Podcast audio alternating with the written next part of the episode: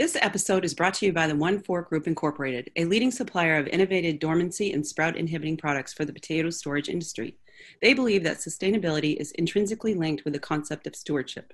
One Four Group practices sustainability by helping farmers minimize product loss using their family of biocontrol products. Learn more at onefourgroup.com. Welcome to the Potato Field Podcast. I'm Zeke Jennings, editor of Spudman Magazine and host of the show. Joining me today from his family's seed potato farm in northern Wisconsin is Eric Schroeder of Schroeder Brothers Farm. Eric, welcome to the show. Thanks for the time. Thanks for having me, Zeke. Right. Uh, first of all, how's the season going? We are taping here on July 16th, so we're kind of past the halfway point, I would think. Uh, yeah, something about the halfway point. It's been going pretty good so far. Planting planting was one of the smoother, easier planting seasons that we had as far as weather is concerned. Um, so that went well. We had pretty good conditions for that whole time period in May, and um, it's been been all right since then. We've had a couple of timely rains. We haven't had to do a ton of irrigation um, in our main growing area here. Some of our outlying farms we've been irrigating with sandier soils, but for the most part, it's been pretty good weather here. Yeah, it was a it was a dry spring. You know, I'm across the lake from you in uh, in Michigan. It was a dry spring, and then you know it's picked up about the last month with some rain. So, really, it sounds like it's been pretty good for potato growing, at least in this part of the country. Yeah, we've kind of been getting a, a half inch to an inch every week. So that right now, Mother Nature is taking care of us. I mean, as long as we can avoid the, the hail and some of the heavier downpours that we had last season, uh, we'll be happy. Long ways to go though, so we'll see. Yeah, knock on wood. So, uh, your family has been farming in the area since 1879, but the modern version of the operation kind of formed in the 1980s. Could you break down which family members are managing the farm and involved, and kind of tell us who does what? I could try. Um, so now it's um, my dad and two uncles, John T and Rob, and my mom is also on the farm. Um, and then it's myself, my brother Andy, and then I've got two cousins, JD and Luke, who are all on the farm. Um, as far as what we all do, I guess John T serves as the president. My dad is the vice president. Rob is the secretary. If you're getting real specific into things, and then from there we kind of all just uh, do a little bit of everything. I guess we're we're still all out in the tractors or at, at storage during harvest and, and planting seasons. So we're we're out in the field getting things done. Um, then we split up irrigation amongst the farms, and we've got two different shipping facilities. So Rob and Andy and Luke are kind of out at the north end, and then myself and JD and my dad and T are all on on the south end of the farm. So things kind of get split up in half a little bit. Yeah. Now you guys grow uh, a lot of uh, some some of the Frito Lay varieties. You've you've actually won quite a few awards from them, um, but also you grow some non Frito Lay chip varieties as well as some reds and russets. Uh, how does the percentage break down uh, as far as chipping potatoes and russets and reds? Um, it varies a little bit year to year depending on what our customers are asking for, obviously. But uh, for the most part, we're kind of around 18% russets, uh, 10% reds. In the last, uh, I think this is our fourth year, we've been growing potatoes for uh, seed potatoes for a little potato company. So that's kind of 10% of our crop now. Um, open chip varieties around 20, 20 to 22. Uh, and then Frito Lay makes up the rest of that. Um, from that, then we we do wash a certain amount of red potatoes for table stock, and then we'll take all the oversized russets and try to wash those as well. Now, are you you selling it all to uh, to fresh growers? You do a little bit of the gambit as far as your customers because you guys are doing totally seed potatoes, correct? Everything everything is certified as seed potatoes, okay. but then depending on the year and the markets and and how everything yielded, we do wash anywhere from 70 to 100,000 bags of reds for the for table stock, and then uh, whatever amount of oversize we get off of our russet crop, we'll we'll wash those. Now it's been well documented, you know, with the, the food service shift from COVID. Uh, you know, it really hurt the the French fry producers. The chip side has been, I think, a little bit more stable because it's a little bit more reliant on the retail market. Uh, have you guys noticed any uh, shifts in demand since the the start of COVID? Uh, not on the seed side of things a, a whole lot. I mean, I, by the time it started last March, we had had most of our our seed shipped and sold and everything. So that was all right for us. Um, we didn't see any major problems until probably December, January, February of you know, the end of 2020 into going into 2021. Um, and then the red market kind of backed up for us. Um, so that was a bit of a pain in the butt. And then we had some russets too that were a little bit extra we got hit with some Burbanks as well that uh, ended up not going for seed due to all the backup on the fry end.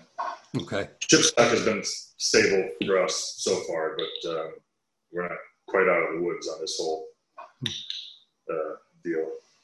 Now, what uh, field years are you guys growing? Um, we're planting year two and three and selling year two and or three through four. Gotcha. Wisconsin numbers. Um, now, sustainable practices is a huge topic and something that every farmer has to kind of have on their radar, you know, dep- depending on how they farm, what they're using, how they document all of it, and, and how they communicate it. Um, you guys have been known to embrace new technologies and techniques.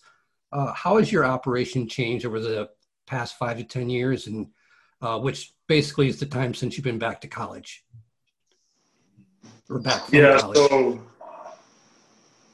I don't know. We've I don't know how long uh, like GPS and that has all been around, but that was kind of the start of my when I got back to the farm is when we first started using GPS, and then since then we've we have a couple pivots that use variable rate technology, but we don't have a huge need for it around here. Most of the soils fairly similar across the fields. Um, some of the nutrients in the in the spring and the fall get spread variable rates. Uh, we've got optical sorters at both at both farms for seed potatoes and for table stock. I guess that's still fairly new technology. Um, other than that, it's all I don't know, fairly standard. I would say there's nothing uh, that we jumped on on board with fully and uh, fully embraced as far as the new newest technologies for sustainability. I mean, we have a drone, but we don't more for taking pictures than anything at this point. Um, is that something you'd be interested in if that technology progresses as far as you know scouting and, and things with the drone or you know is, is there any uh like some of that cutting cutting edge technology that's kind of on your radar of something that you'd like to try I mean, it's all very interesting, but until it's affordable, it's not exactly sustainable. So um, when it becomes a, a, better option and it's something that we can actually utilize, other than just looking at a picture of a bunch of different colors, if we if we can't actually tell what it means and and use it to to have a better crop or be more sustainable, then then we won't do it. Do you struggle with black spot or pressure bruise in your potato crop? The Proven Biocontrol 1,4SIGHT helps increase deliverables to your shed or plant by reducing the severity and indices of bruise. Incorporate 1,4SIGHT into your existing storage program for unprecedented success. Learn more at 14group.com. And now back to the podcast. Um, do you guys grow any other cash crops other than seed potatoes? And what's your what's your rotation like? Um, what are your rotational crops? For the for the most part, we're on a three year rotation. We don't grow any other cash crops really other than potatoes. Um, we'll do potatoes, then two years of alfalfa, potatoes, corn, oats, and clover. Um, a few acres of soybeans, but for the most part, it's potatoes, alfalfa, alfalfa, potatoes, corn, oats. Um, pretty much across the farm. Yeah, alfalfa seems to be a, a, fairly common rotational crop in in this part of the country. Um, why do you why do you guys like it? You just like the uh, the uh, nutrients that you get out of it? We yeah we, we like what it does for uh, compaction and what it adds back to the soil. But then we've also got some uh, couple big dairy farms around the area that we provide the silage for, and then we spot back and forth between the silage and taking their manure and do our best to follow the nutrient management plan and, and stay on track that way. Gotcha. So, how long have you been back uh, to the farm since uh, you got out of college? Um, so I graduated in December of 2009, and however long 2010 was ago. right. I think it's like 12, 12 seasons now that okay. I'm going on. Yeah. So and where did you to, go to college? I went to college at UW Eau Claire. It's uh, on the west side of the state, about hour and a half, two hours east of the Twin Cities. And what did you study? I was a double major in business administration and Spanish for business, and then I had a certificate in business communication. But I no longer speak a whole lot of Spanish. So I haven't really had the opportunity to use it, I guess, in the last whatever 12 years. So it's some of it's been forgotten. Now, what what was the the decision going into uh, to to go that route? I mean, did you have you know hopes of doing something internationally or with business or? Um, I mean, maybe I hoped that at one point. I never actually pursued international business, but I just that was the one thing that I actually liked doing was studying Spanish and trying to speak Spanish, and those were those were some of my favorite classes. I ended up going and living in Mexico for for two months one summer for study abroad program, but that was as far as that took me. Well, Mexico, that's been uh, at the forefront of uh, U.S. potato industry's mind lately. Uh, what is the potato scene like down there? I mean, it's been a while, but um, I understand that maybe not as available as they are here. Correct. I believe there was just a, recent court case, right, where they, I think yeah. it's opened up now. Um, yeah, it's it's ongoing drama, uh, but yeah. Yeah, that would be a big deal for the for the states out west that grow potatoes, and the more potatoes that we can ship out of the country into Mexico, then there's more room for potatoes in in the country. So it'd be it's a great thing for everybody. Hopefully, it continues to improve in that situation and uh, get some some good U.S. potatoes down to Mexico. Absolutely. So, um, so back to college. I mean, when did you did you think that you wanted to come back to the farm, or did you entertain thoughts of doing something else? I never really had much of a plan as far as coming back to the farm. I always knew it was an option. Um, I decided that I wasn't into selling insurance, and I, I certainly wasn't going to be an accountant. So, so I kind of stepped into this, and I've been doing that ever since. And you are the fifth generation, you and your cousins and your brother, right, of, of the farm. And correct, that's what we call ourselves, G five. G five, yeah. With a with another generation not that far behind us. So. Yeah, how old's your boy? Parker is going to be eight in September, and my daughter just turned five. And uh, JD also has a five-year-old son, so he'll be around someday, and a, he's got a daughter as well. And Andy and Luke are still being putsy about it. Yeah, well, uh, they'll get there eventually, I'm sure. But yeah, someday. Um, uh, one of the big things that happened, you know, uh, in your farm's history, you guys had a big fire in 2007. You literally lost millions of pounds of seed potatoes. Could you kind of tell us about that story? Uh, by the time frame, you might have been in college at that time, but I'm sure you're familiar with what happened. Uh, yeah, I was still at college, and I still remember getting the phone call, and my mom's like, "Yeah, the farm's on fire." I'm like, "Yeah, okay, whatever."